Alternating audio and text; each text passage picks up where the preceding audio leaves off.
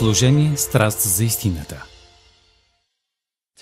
Тази вечер започваме учение от две части. Наистина, планирам то да е в две части. Нарекол го, коя е невястата на Месията, коя е Христовата невяста.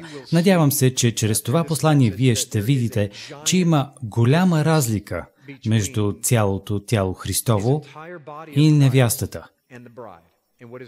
И на какво се дължи това? Ето няколко традиционни мнения. Номер едно. Традиционното мнение е, че младоженецът е Иешуа. С това всички сме напълно съгласни. Друго мнение е, че невястата са всички, които са спасени чрез кръвта на Агнеца. Всички християни са невяста. Има само две групи – невяста и неспасени. Това, което искам да ви представя тази вечер с посланието си е, че традиции и човешки доктрини проникват във всичко, което правим и в което вярваме. Тази доктрина е толкова важна за нашето разбиране, че ако я разберем погрешно, в последствие ще тълкуваме стотици стихове от писанието погрешно. Бих искал да представя на вниманието ви тази вечер концепцията за това, че има отделни понятия за невястата – и за тези, които са поканени на сватбата. И това са напълно различни и отделени една от друга групи. Не всички хора, които вярват в Исус или Иешуа, са невястата. Това няма нищо общо с спасението, а отразява различни нива, на това как Яхве гледа на своя народ. Преди да присвиете очите си, мислейки, че съм луд, нека ви посоча няколко примера, потвърждаващи, че в писанието има определени места, заслужаващи задълбочено разглеждане по тази тема. Първият от тях е притчета за десетте девици.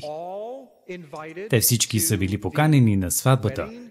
И реално те всички са невяста. Защото ако поне нещо ви е известно за сватбената церемония, то ще знаете, че тези 10 девици представляват невястата. Но те са разделени на две групи. Това не е традиционното тълкуване. Традиционното е, че това са спасените и неспасените. Но от кога атеистите очакват завръщането на Месията? Това не е така, нали? И ние ще поговорим за това. Притчата за поканените на сватбата, която също ще разгледаме, Авраам търси жена на Исаак. Ние ще поговорим за това как се случи всичко и как то е свързано с притчата за поканените на сватбеното тържество и притчата за десете девици. Всичко е свързано с това, че Авраам търси жена измежду роднините си за сина си Исак. Разбира се, ние знаем, че Авраам е преобраз на отец, а Исак на сина. Ние ще разгледаме и видим как това се отнася за нас днес. Мъдрите и неразумните слуги, всички те са слуги. Някои от тях са мъдри, други от тях са неразумни. Традиционното тълкование за това е, че неразумните са неспасени, но никъде в писанието не откриваме това. Какво е мъдро и какво е глупав според писанието? Относно мъжете с Гедеон. Кой от вас спомни за Гедеоновата армия? Сега ще отворя и ще ви покажа. Те всички бяха част от Гедеоновата армия, но бяха разделени. Някои от тях бяха удостоени да влязат в битка и да са причислени към 300-та, а други не. Ние ще поговорим и за това. А какво ще кажете за наследството на първородния? Наследството на първородния. Какво означава това? Това означава, че на първородното дете от мъжки пол се възлагаше повече отговорност и се даваше наследство, които останалата част от семейството не получаваше. Те го получаваха, но само чрез първородния. Това са различията, касаещи родствената връзка с бащата. Има израелтяни влезли в обещаната земя и такива, които не са. Колко от вас знаят, че това са две групи хора, едната, която влязла в обещаната земя и другата, която не влязла в земята.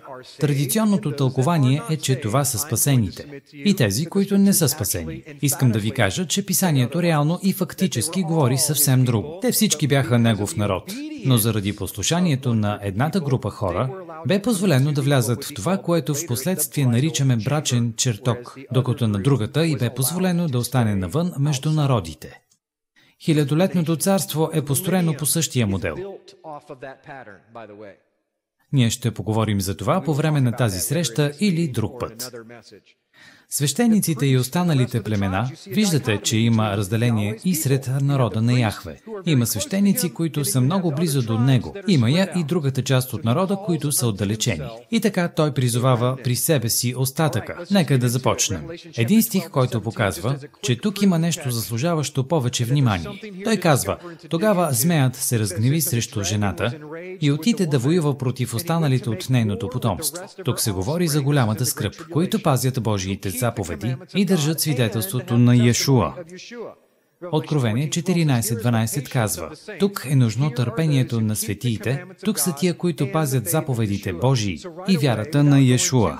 И така, без да отиваме твърде далеч, ние открихме, че има две групи хора. Защото в днешното християнство, мисля, няма нужда да привличаме ракетоинженери, за да разберем, че има две групи хора в християнството. Едната група вярва, че Божият закон действа, а другата група не вярва, че Божият закон все още действа. И така, конкретно групата, която врагът преследва, е тази, която вярва и спазва заповедите на Яхве и Тората, а също така вярва и в Иешуа.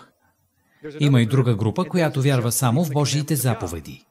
Това са ортодоксалните юдеи или юдеи, невярващи в Яшуа.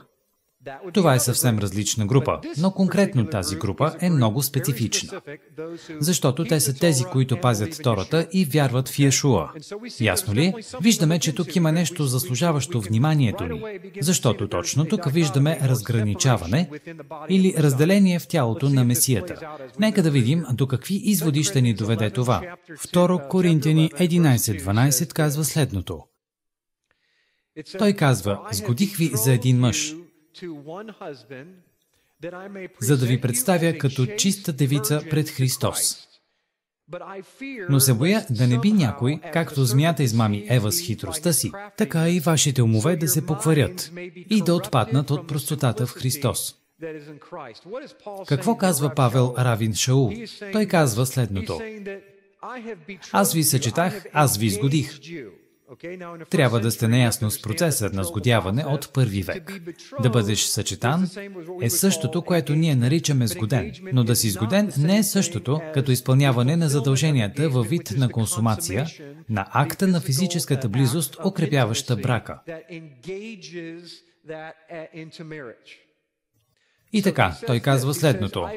Сгодих ви за един мъж Яшуа, за да ви представя като чиста девица пред Христос но се страхувам да не би както змията измами Ева с хитростта си, така и вие да се покварите и отпаднете от простотата, основана в Месията. И така в целия контекст се случва следното. Партията на обрязаните и други юдейски партии правят какво? Те се опитват да влязат с тази простота на вярата, която проповядвал Павел, спазване на Тората чрез духа на Иешуа. Спасението идва само чрез вярата в Христа. И ние доказваме, че сме спасени чрез това, което вършим. Както казва Яков, вършим това, което Той ни казва да правим. Къде откриваме това? В Словото на Яхве. Единственото слово, съществуващо през първи век, беше самата Тора, а другата група правеше следното. Те идваха и казваха, не, това не е достатъчно. Трябва да спазвате и традициите от древността. Трябва да се обрязвате по този начин. Трябва да обличате това, да правите това и много други неща. Те осложняваха спасителната вест толкова дълбоко и убедително, че някои от тях напускаха Христа доброволно, без да разбират това. Ти не можеш да си невяста, ако си покварен, защото това е което сам Иешуа каза. Този стих го нямам в презентацията, но той каза, аз идвам за теб, аз идвам за невястата, която е каква? Без никакво петно или порок. Това ясно ли е? И търсейки значението на петно или порок, вие ще откриете, че те имат връзка с покварата. Той няма да вземе невяста, която е компрометирана, с примеси или покварена, а изчистена, защото той ще дойде само за непорочна и добродетелна невяста. Точно поради това съществува периодът на голямата скръп. Той е нужен поради следната причина. Да пречисти неговата невяста. И така ще започнем с прочита на притчата за девиците. Отворете Библиите си на Матея 25 глава. И ще разрешим този въпрос веднъж за винаги. Там се казва, тогава Небесното царство ще се сравни с 10 девици, които взеха светилниците си и излязоха да посрещнат младоженеца. Пет от тях бяха мъдри, а петте неразумни. Неразумните, като взеха светилниците си, не взеха със себе си масло. Те имаха масло само в лампите си. А мъдрите, заедно с светилниците си, взеха и масло в съдовете си. Стих 5. И понеже младоженецът се бавеше, всички задрямаха и заспаха. А посред нощ се чу вик. Ето младоженецът иде. Излизайте навън да го посрещнете. Тогава всички тия девици станаха и приготвиха светилниците си, а неразумните рекоха на мъдрите. Дайте ни от вашето масло, защото светилниците ни изгасват. Мъдрите пък отговориха и казаха, не, да не би да не стигне и за нас, и за вас. По-добре идете при продавачите и си купете. А когато те отидоха да си купят, младоженецът пристигна и готовите влязоха с него на сватбата. И вратата се затвори. После дойдоха и другите девици и казаха, Господи, Господи, отвори ни. А той в отговор каза, Истина ви казвам, не ви познавам. И тъй, бъдете будни, защото не знаете ни деня, ни часа, когато ще дойде човешкия син. И така, нека потърсим смисъла и разтълкуваме това, което става тук, за да можете да разберете какво точно се случва в този пасаж. Защото традиционното тълкуване е, че тук става въпрос за пет, които са спасени и пет, които не са. Но нека да видим дали това се потвърждава. Казахме, че пет от тях са били мъдри, а другите пет неразумни. Трябва да сме много внимателни, когато четейки писанието, определяме значението на мъдри и неразумни. Тук не се има предвид спасени или неспасени, а мъдри и неразумни. Тълкуваме значението като спасени и неспасени в този пасаж. Защото не разбираме юдейските сватби, не разбираме еврейската сватба, не разбираме какво е хупа, не разбираме какво е брачния чертог, не разбираме какво значи да се затвори вратата, не разбираме какво означават десетте девици и за какво са. Числото 10 е число на правителствения ред. То представлява тялото на Месията. За да започнете някакво религиозно движение в първи век, е трябвало да имате 10 мъже, които се наричали миньони, слуги. Тези 10 представляват цялото тяло на Месията. И така, той избира тези 10. Ще виждаме това число всеки път в историята, която ще четем.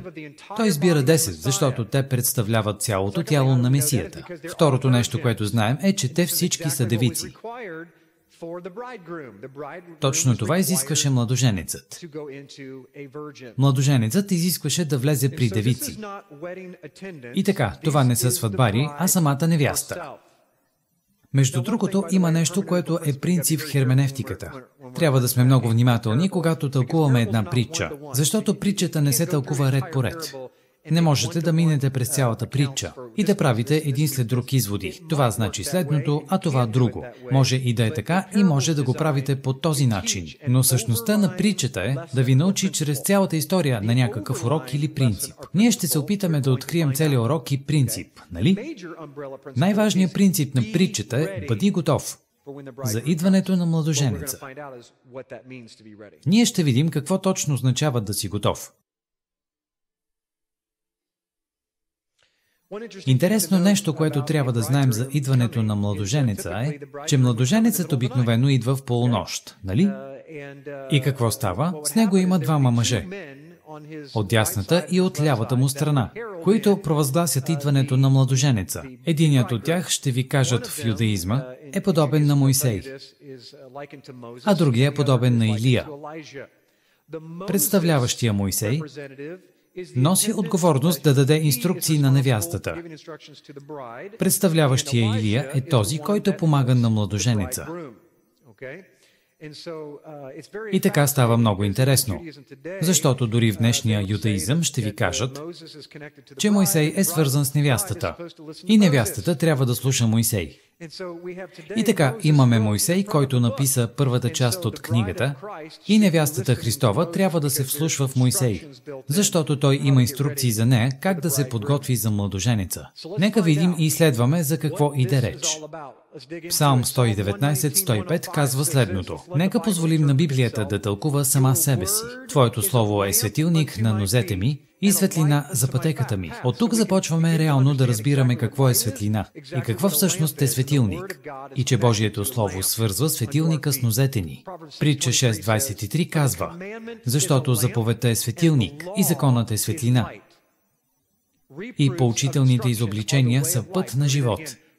Позволете да го прочета отново, защото заповедта е светилник и Тората е Ор.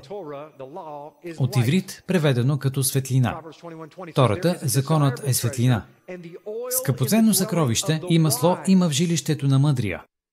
По този начин, когато Яшуа учи това като равин, той разговаря с юдеи, които познаваха Тората. Той нищо не измисля, не измисля нещо от въздуха. Той им говори, използвайки изрази, разказвайки притчета, използва изрази, които са им напълно ясни. Нека го прочетем отново. Скъпоценно съкровище. И масло има в жилището на мъдрия, а безумният човек ги поглъща.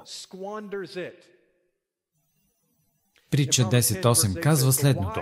Мъдрият по сърце възприема заповеди, а глупавия на уста ще се препъне. Нека интерпретирам това за вас. Ето какво значи то. Мъдрият по сърце възприема и изпълнява. Това е еврейската дума шма. Той чува и прави това, което казва Яхве. Но глупавият на уста не го прави. Глупавия на уста чува заповедите, разбирам какво казваш, но не ги изпълнява. Библията нарича такива хора глупави. Кой е най-глупавият? Този, който казва, че Бог не съществува. Знаете ли защо той казва така? Защото този, който казва, че няма Бог, отхвърля цялото му слово. Когато отхвърляш словото, ти не си мъдър, ти си глупав. Така, нека видим какво е масло. Защото тук се казва, че маслото се намира в къщата на мъдрия. И така знаем, че светилникът, словото е светилникът. Ние знаем, че законът е светлината. Нека видим какво е маслото. Нека отворим Псалм 19. Псалм 19 казва следното. Просто ще ви го прочита. Небесата разказват славата Божия и твърта възвещава делото на ръцете му. Само излезте навън в средата на Тексас, там, където няма никакви градове. И погледнете нагоре, ще видите звездното небе и ще се очудите колко е велик нашия Бог. Ден на ден казва Слово. Нощ на нощ изявява знание.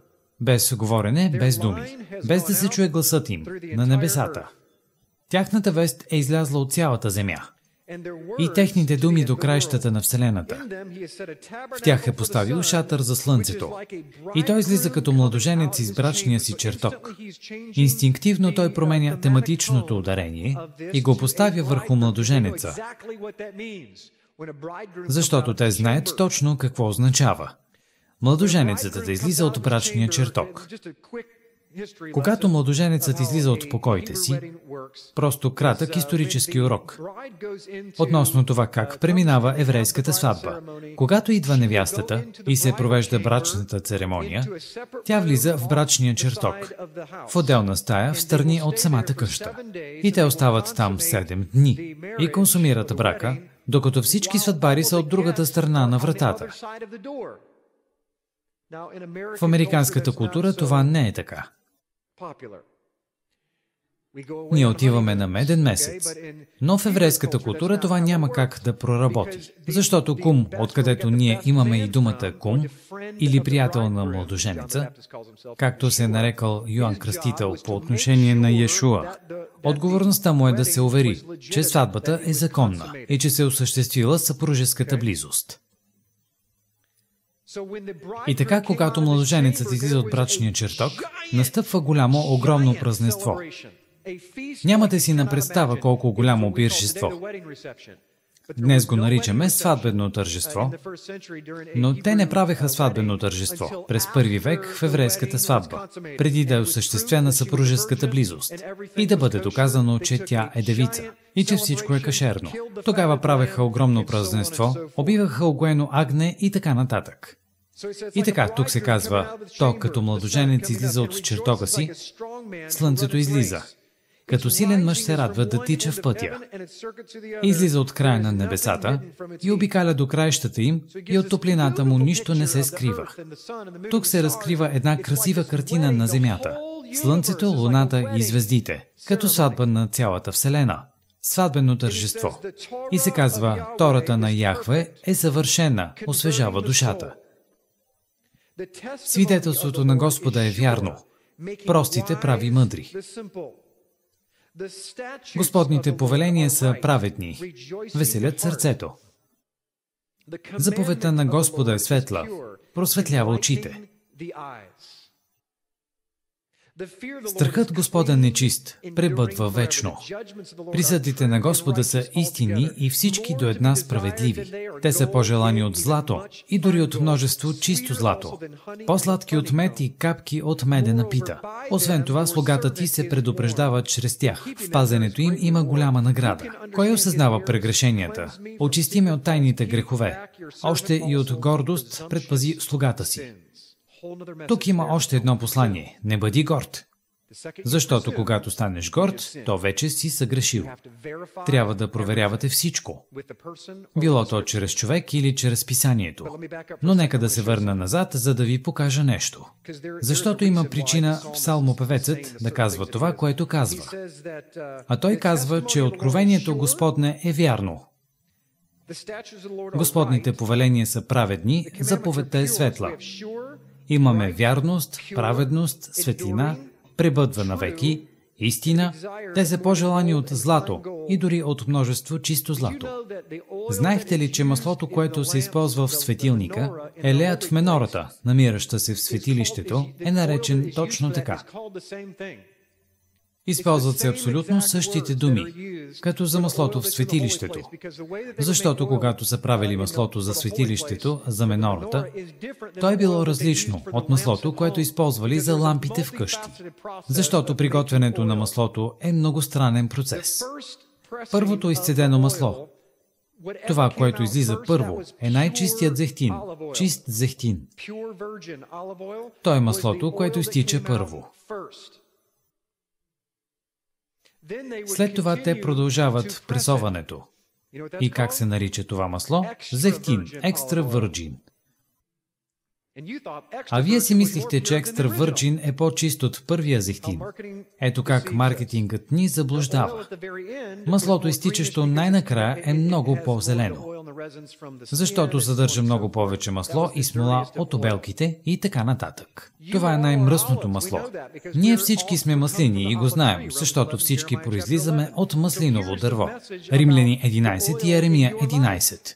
Така че ето и посланието за маслото в живота ви. Когато сте пресовани от Яхве, първото изтичащо от вас е това, което наистина сте. И така, нека ви попитам, защото това е, което Отец прави в моя живот. Той ми позволява да усещам пресиране. Защото иска да ме употреби, също както и вас, като светлина. Но в неговата скиния, в неговия чатър, единственото, което може да се използва, е чисто, неопетнено масло. То трябва да е чисто. И така, когато сте пресовани от вашия цар, поставени сте в трудна ситуация или обстоятелства. Каква е вашата първа реакция? Защото това показва какви сте в действителност.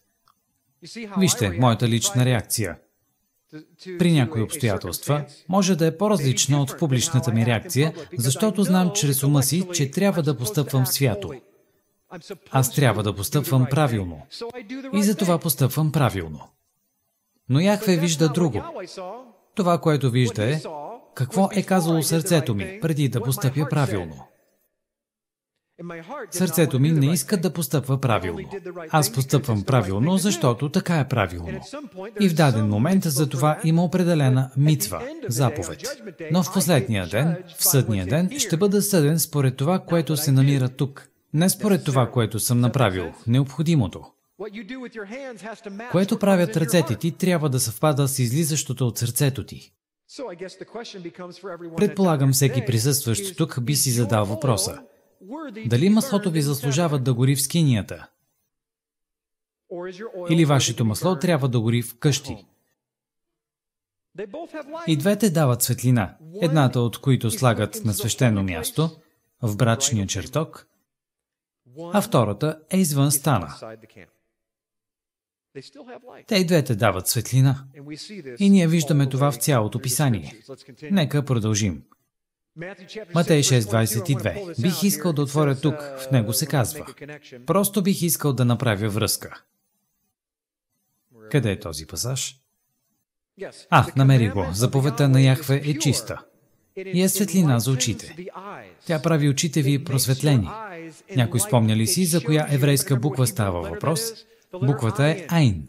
Това е древна пиктограма, око, означаваща да имаш духовно разбиране, да виждаш духовно.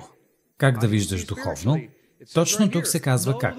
Да познаваш Словото на Яхве и то ще просветли очите ти. И така, това е свързано с Матей 6.22, където се казва Светилото за тялото. А ние вече казахме, че светилникът е какво? Светилникът, според този стих, е Неговото Слово или заповедите. И така, светилото за тялото е окото. Затова, ако окото ти бъде чисто, то и тялото ти ще бъде осветлено. Но ако окото ти е зло, цялото ти тяло ще бъде помрачено. И така, ако светлината в теб е тъмнина, то колко голяма ще е тъмнината? И така, след като определихме термина, това, което всъщност се казва тук, е, че Словото, Тората на тялото, се намира в очите ни. Ако твоите очи са здрави и ти виждаш както трябва, цялото ти тяло ще е преизпълнено с заповеди. Защото светлината е наречена заповед. Както виждаме в Новия Завет, какво ни казва Яшуа? Аз съм, внимание, светлината на света. И аз, в Йоан 1.1 ни се казва. И Словото беше у Бога, и Словото стана плът. Словото, светилникът, светлината, дойде в света. И ние всички казваме това, използвайки различни идиоми. Но това не са идиоми, това са реални неща. Той знаеше точно какво казва. Той бе Словото, Тората, станала плът. И така, когато Тората или Словото, или заповедите са записани на сърцето ти, то това не е просто странен израз. Ние трябва да определим какво значи това. Защото дори в това движение хората казват, аз вярвам в Тората. Сериозно? Докажи го, чрез постъпките си. Какво излиза от теб, когато си под напрежение? Сигурен ли си, че следваш Тората, светилникът, светлина ли си или твориш мрак?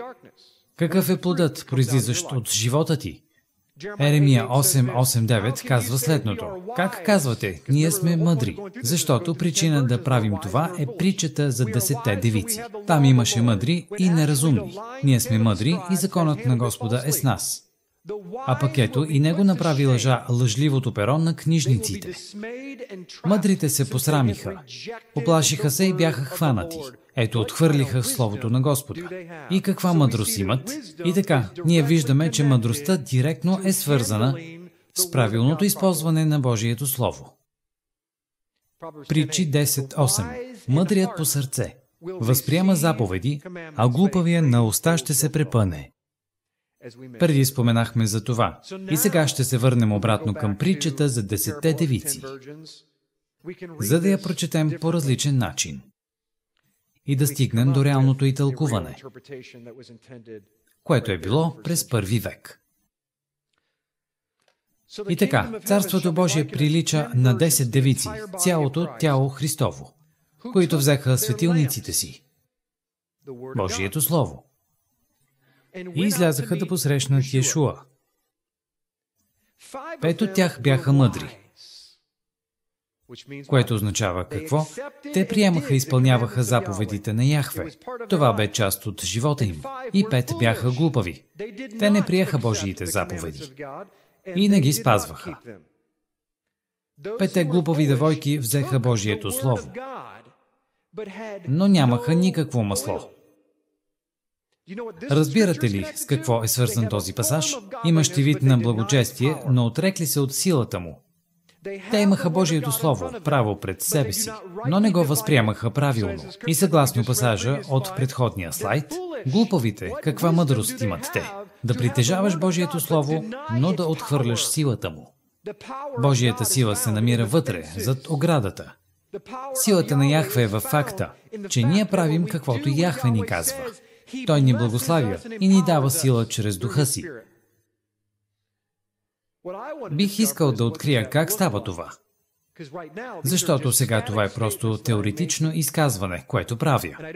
И не мисля, че ще можем да го направим на тази среща.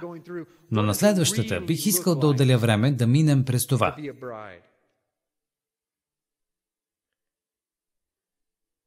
Какво наистина е да си невяста? И понеже младоженецът се бавеше, Между другото, това е месианско-пророчески отказ от писанието за последното време, за който никой не иска да говори. Защото го разглеждат като притча. Но аз искам да ви представя и на всеки онлайн изучаващ пророчествата, че има само един единствен параметр, който те не включват в сметките си. Има прецедент за закъснението. Това означава, че Яхве няма да се върне, когато според теб той трябва да се върне. Или когато изчисленията ти показват, че трябва да се върне. Яхве може да се забави, защото младоженецът може да закъснее. Знаете ли колко пъти в писанието Яхве отлагаше съда, след като пророците го молеха? Ще забавиш ли слънцето? Учените ще ви кажат, че това е невъзможно. Не можеш да забавиш Слънцето. Аз не знам как стана, но това се случи. Математиката бе предизвикана. Яхве променяше не веднъж, а многократно мнението си, поради молбата на праведните. Не се изненадвайте, когато специалистите по пророчества ви кажат, че Иешуа трябва да е тук или там и всичките им разчети пасват, а той реши да закъснее, защото невястата му не е готова. А посред нощ се чу вик. Ето младоженецът иде. Излизайте да го посрещнете.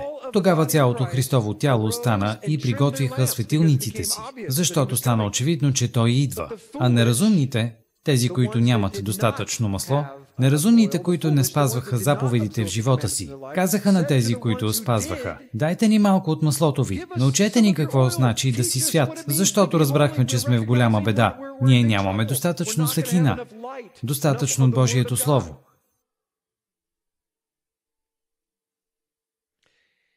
Мъдрите им казваха, извинявайте, то няма да е достатъчно за всички ни. По-добре идете при продавачите. Кои са тези продавачи? Това са учителите на Тората, тези, които учат в пълнотата на Божието Слово. Тези са продавачите на маслото. И си купете за себе си. А когато те отидоха да си купят младоженецът, пристигна. И готовите влязоха с него на сватбата и вратата се затвори. Това е критичната точка. После дойдоха и другите девици и казаха, Господи, Господи, отвори ни. Те най-накрая бяха подготвени и отидоха, за да им отворят вратата и хлопаха на вратата. Но това е невероятно, защото не може да се прави така на еврейска сватба. След като вратата се затвори и младоженците влязат в брачни външния чертог, то абсолютно никой не може да влезе там. Те поставяха някой на поста до вратата, за да бъдат сигурни, че абсолютно никой няма да притеснява младоженците. Но девиците бяха много отчаяни, като казваха «Господи, Господи, отвори ни!»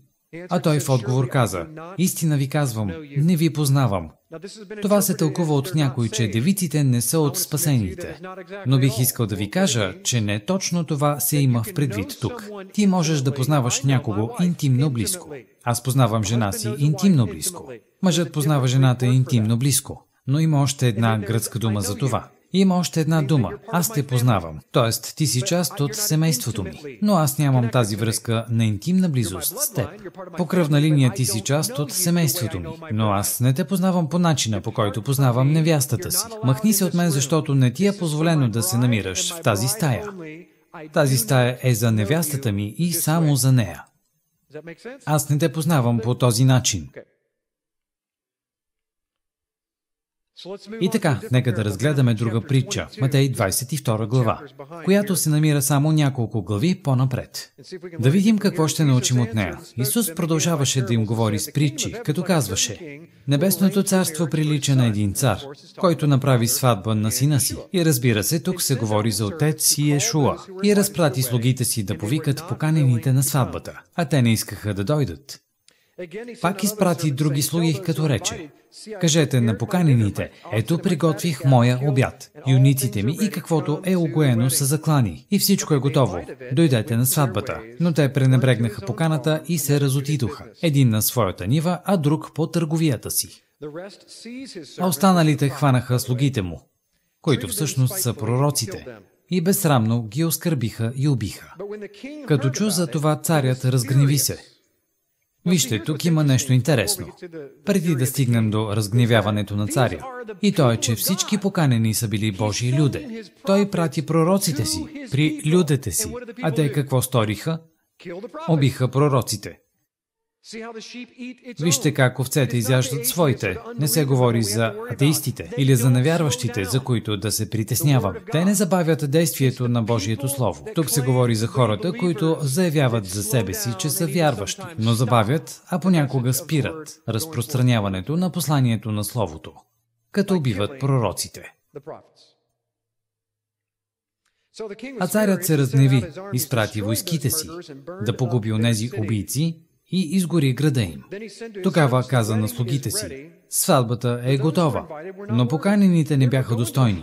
Затова идете по кръстопътищата и колкото намерите, ги поканете на сватбата. И така, онези слуги излязоха по пътищата, събраха всички, които намериха, всички зли и добри. Това е интересно. Лоши и добри. На иврит това не означава спасените или неспасените, а тези, които спазват Словото и тези, които не спазват Словото.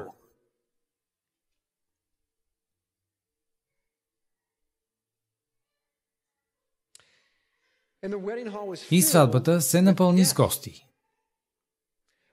А царят, като влезе да прегледа гостите, видя там един човек, който не беше облечен в сватбарска дреха. И му каза, приятелю, как си влязал тук без сватбарска дреха? А той мълчеше. Тогава царят каза на служителите, вържете му ръцете и нозете, вземете и го хвърлете във външната тъмнина, там ще бъде плач и скърцане с зъби, защото мнозина са призвани, а мълцина избрани. Вероятно през следващата седмица ще разгледам по-подробно какво означава плач и скърцане с зъби. Този идиом и значението му. Защото веднага предположихме, че той е фада, понеже там ще има плач и скърцане с зъби, но не осъзнаваме, че това изречение се използва многократно и в много различни контексти. И само в един от тях се споменава за Шеол, което е просто чакалния, както за нечестивите, така и за праведните, до възкресението на праведните и възкресението на неправедните, в края на хилядолетното царство. А когато хората умират и отиват във вечен покой в Шеол, както казва писанието или в Хадес, това не е огнения ад, а място за чакане. Ако вие сте там и знаете, че ще пропуснете възкресението, вие ще плачете и ще скърцате с зъби. Само защото там ще има плач и скърцане с зъби, това не означава, че мястото е огнения ад. Това просто означава, че са ядосани и разочаровани че са пропуснали предназначението си и поканата си. Нека продължим с Матей 7.21. Ще поговорим за много известен пасаж от Писанието, но бих искал да предложа по-различно тълкование. Не всеки, който ми казва Господи, Господи, ще влезе в Царството Небесно, а който върши волята на Моят Отец, който е на небесата. И какво ни казва Библията? Каква е Божията воля? Да спазваш заповедите му. Отново и отново. Ни се казва, това е моята воля. Да вършите това, което моят отец ви казва да правите. И ето определение за тези, които обичат Бога. Първо Йоаново, пета глава. Тези, които спазват моите заповеди. Мнозина ще ми кажат в ония ден, Господи, Господи, не в Твое ли име пророкувахме, и не в Твое ли име бесове изгонвахме, и не в Твое ли име много чудеса правихме? И тогава ще им кажа открито. Никога не съм ви познавал. Махнете се от мен, вие, които вършите беззаконие. Там се казва, мнозина от хората му, защото това се подразбира тук. Ще ми кажат в оня ден, в Твое име пророкувахме. Тоест, те пророкуваха от Бога. От кога невярващите имат дарба да пророкуват? Те пророкуваха в името му. Те изгонваха демоните в името на Яшуа и правеха много чудеса и знамения в негово име. Но имаха само един малък елемент, който пропуснаха в следването си. Те практикуваха безторие. Те не следваха това, което той им каза да правят. Всичко, което правят, приемането на плодовете на духа. И тук няма спор, това е силно нещо. И се нарича да му се покланяш в духа. Но се отричат от силата, която духа има преди всичко в живота, основана в истината. И по тази причина те имат вид на благочестие, но са се отрекли от силата му. Някой ще каже, почакай малко, да възкресиш някого от мъртвите е много силно нещо, но не, това не е сила. Чакай малко, чудеса, това е сила. Наистина ли? Как? Кое е по-голяма сила? Да възкресиш някого от мъртвите или да възстановиш брака? Кое е по-трудно за Яхве да стори, ако въобще има такова нещо? Да изцели някого, физическото му тяло, или да изцели мъж от порнографията? Дами и господа, това е Божията сила, вътрешната промяна, за която Той ни говори. Следването на закона на заповедите на Яхве ви довежда до истинската сила. Защото това ви променя вътрешно. То води не само към външна промяна, а към истинска промяна на сърцето.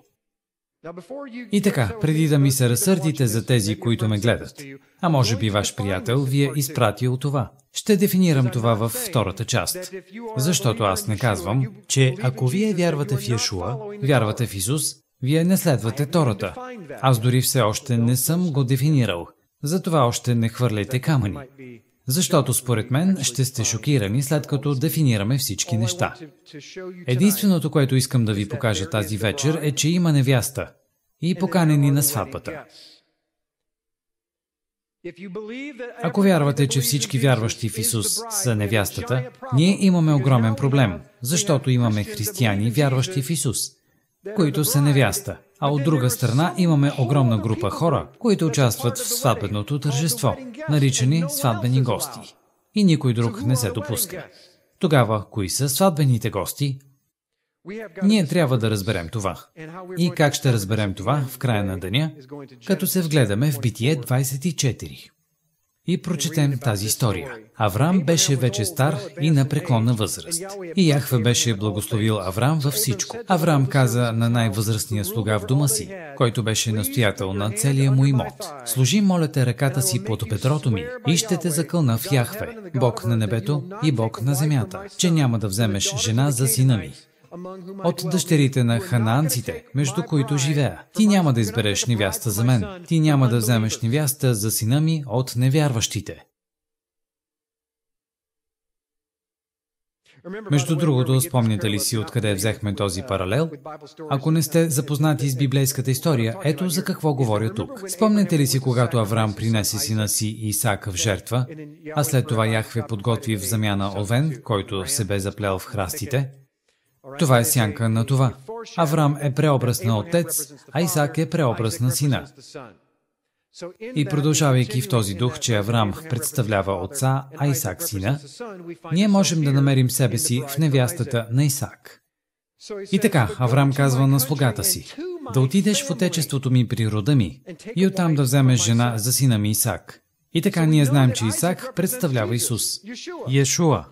И Бог казва на слугата си, който в действителност се казваше Елиезер, но тук никъде не се споменава името му, защото има връзка със Светия Дух. Слугата е Руах Хакадош. И така Яхве праща слугата си да отиде при семейството му, при Божиите люди, Божиите деца и да намери невяста измежду тях.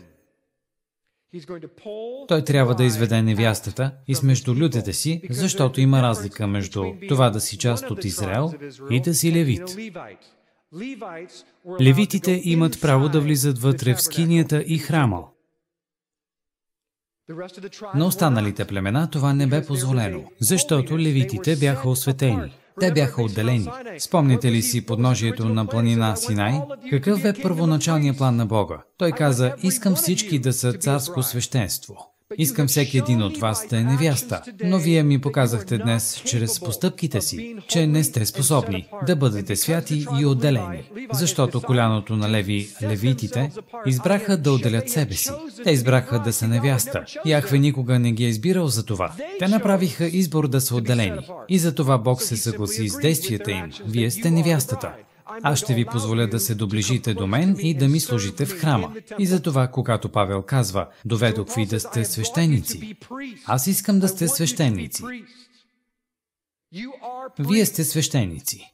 Знаехте ли, че имаха право да отстърнят свещеника от служение и да му съблекат царствената дреха и той да стане обикновен израилтянин, вероятно няма да е неспасен, но трябва да сме святи, за да дойдем пред нашия Бог. Ние трябва да открием значението на това. Кой от вас си спомня за двамата сина на Аарон, Надав и Авиот? Те бяха свещеници. Защо бяха убити? Защото смесиха святото с езическото. И Яхве каза, че това е чужд огън и ги уби.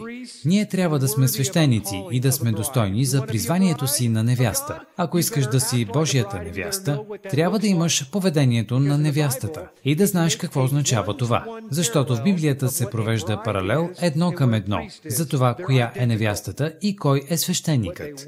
Те са идентични от това как са облечени, ако сте изучавали свещениците, до това какво говорят, правят, как постъпват и какво мислят. Невястата е точно като левитите, свещеници, защото всички трябваше да са невяста в подножието на планината Синай. Но само едно коляно бе избрано. И така, Битие 24. Няма да четем цялата история, за да спестим време. Ние виждаме, че Авраам казва, искам да намеря невяста за моя син Йешуа, Исак.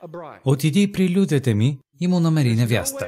Няма как да го заобиколиш. Но не всички, които вярват в Йешуа, са невяста. Невястата трябва да е без петънце и без порок. Но колко от вас знаят, че може да си вярваш в Йешуа и да имаш много недостатъци. Но в деня, когато той се върне за своите люде, за невястата си, тя ще е неопетнена девица, не замърсена от света. Тя няма да е обвързана с друг мъж, друга доктрина, друго вероучение. Тя безусловно ще следва Яхве. Означава ли, че ще е безгрешна? Не, тя ще е чиста. Тя го следва, давайки най-доброто от себе си, според неговото определение за непорочност. Нека обобщим казаното. В тази част от учението аз исках да ви покажа следното. Има голямо неразбиране за това, коя е невястата Христова. Защото всички сме получавани, че ако вярвате в Исус и сте спасени, то вие сте влезли и сте невяста.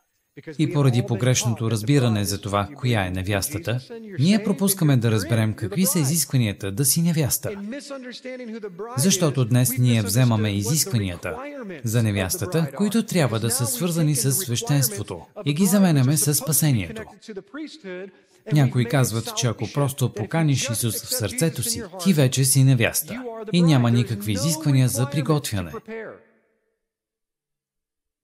Нищо, абсолютно нула. Само вярвай в Исус. И ти си влязал като невяста. И огромно количество от хора, поради погрешно разбиране на тази доктрина, имат погрешно разбиране за това какво е Божието царство и как да влезеш в Божието царство и какво всъщност е спасение и какво означава да си в и извън царството. Хората казват, човече, искам само да съм на небето и искам само да прославям Бога, след като съм там. Сигурен ли си в това? Защото там има огромен град, вие искате да сте отвън, в тъмнината, или да сте вътре, където е светлината. Аз не разбирам още всичко до край, но ще го изясним.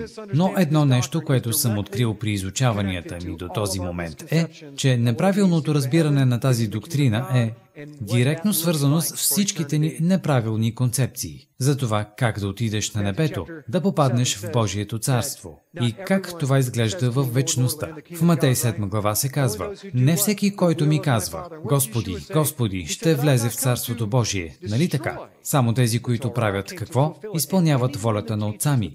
Какво казва Иешуа? Аз не дойдох да разруша Тората. Аз дойдох да я изпълня. И всеки, който учи, че Божият закон вече не действа, ще бъде най-малкият в царството ми. Трябва да открием какво точно значи това, защото няма всички да получим еднакви крила, когато попаднем там. Какво точно означава да си най-малкият в Божието царство и сигурни ли сте, че ще се чувствате добре да сте най-малките? Защото ние предполагаме, че когато попаднем там, всички ще получим малки крила и арфи. И най-малкият просто означава, че ще получиш най-малката порция храна за деня. Позволете да ви нарисувам картина, която ще ви накара да се почувствате различно. Поканени сте в къщата ми на Деня на благодарността. Нека го направим по-значимо. Поканени сте в къщата на Яшуа за празника Суккот, огромен ден на благодарността. Пуйката е на масата и всичко е готово. И ти си поканен. Но понеже си най-малкият и на масата няма повече място, защото на масата седят тези, които са му близки, на теб ти предлагат място, намиращо се в недостроения килер в мазето. Ти ще чуваш гостите, ще усещаш шуханията. Но не ти е позволено да си на една маса с него. Това е да си най-малкият в онази къща. Аз не знам за вас, но аз не искам само да попадна на небето. Не искам да съм най-малкия в Божието царство.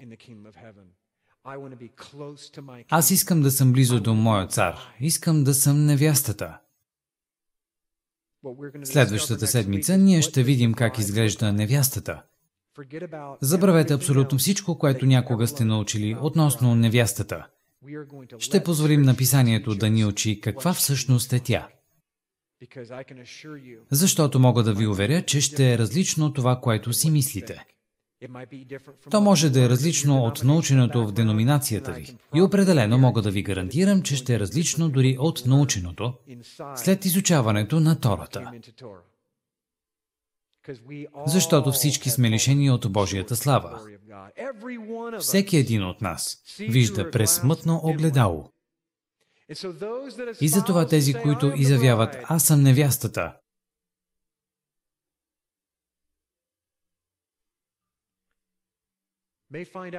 В съдния ден може да се окаже, че не са невяста. Нека се помолим. Отче, много ти благодарим за това, че ни учиш. Кой си ти и какви са изискванията ти към нас? Отче, аз те моля да събудиш невястата си, за да те следва. Да има закона ти, словото ти, заповедите ти, като светилник за нозете. Но, че, моля те, научи ни какво означава да изпълняваме това. Какво значи това? Помогни ни да сме истинската невяста, не само според теологията, не само да правим това, което мислим, че трябва да изпълняваме, а да изпълняваме всичко, което трябва да правим. Пречиствай ни, премахни петната и пороците ни. Влез в тъмните места в сърцето ни. Откри ни, кои сме наистина. Отче, подготви ни, а до тогава забави идването си, защото невястата ти не е готова. Ние просто не сме готови. Ние едва ходим, а ти ни заповяда да тичаме силно, за да спечелим състезанието. Господи, ние се молим и ти благодарим за служението на Словото ти. Господи, моля те, ако съм казал нещо, което не е от теб, събори го. Но, Отче, ако съм казал нещо от теб, моля те, нека то пронижи сърцата на хората, за да спрат да компрометират Словото ти, а да станат невяста достойна, да я отведеш вкъщи. Амин и амин.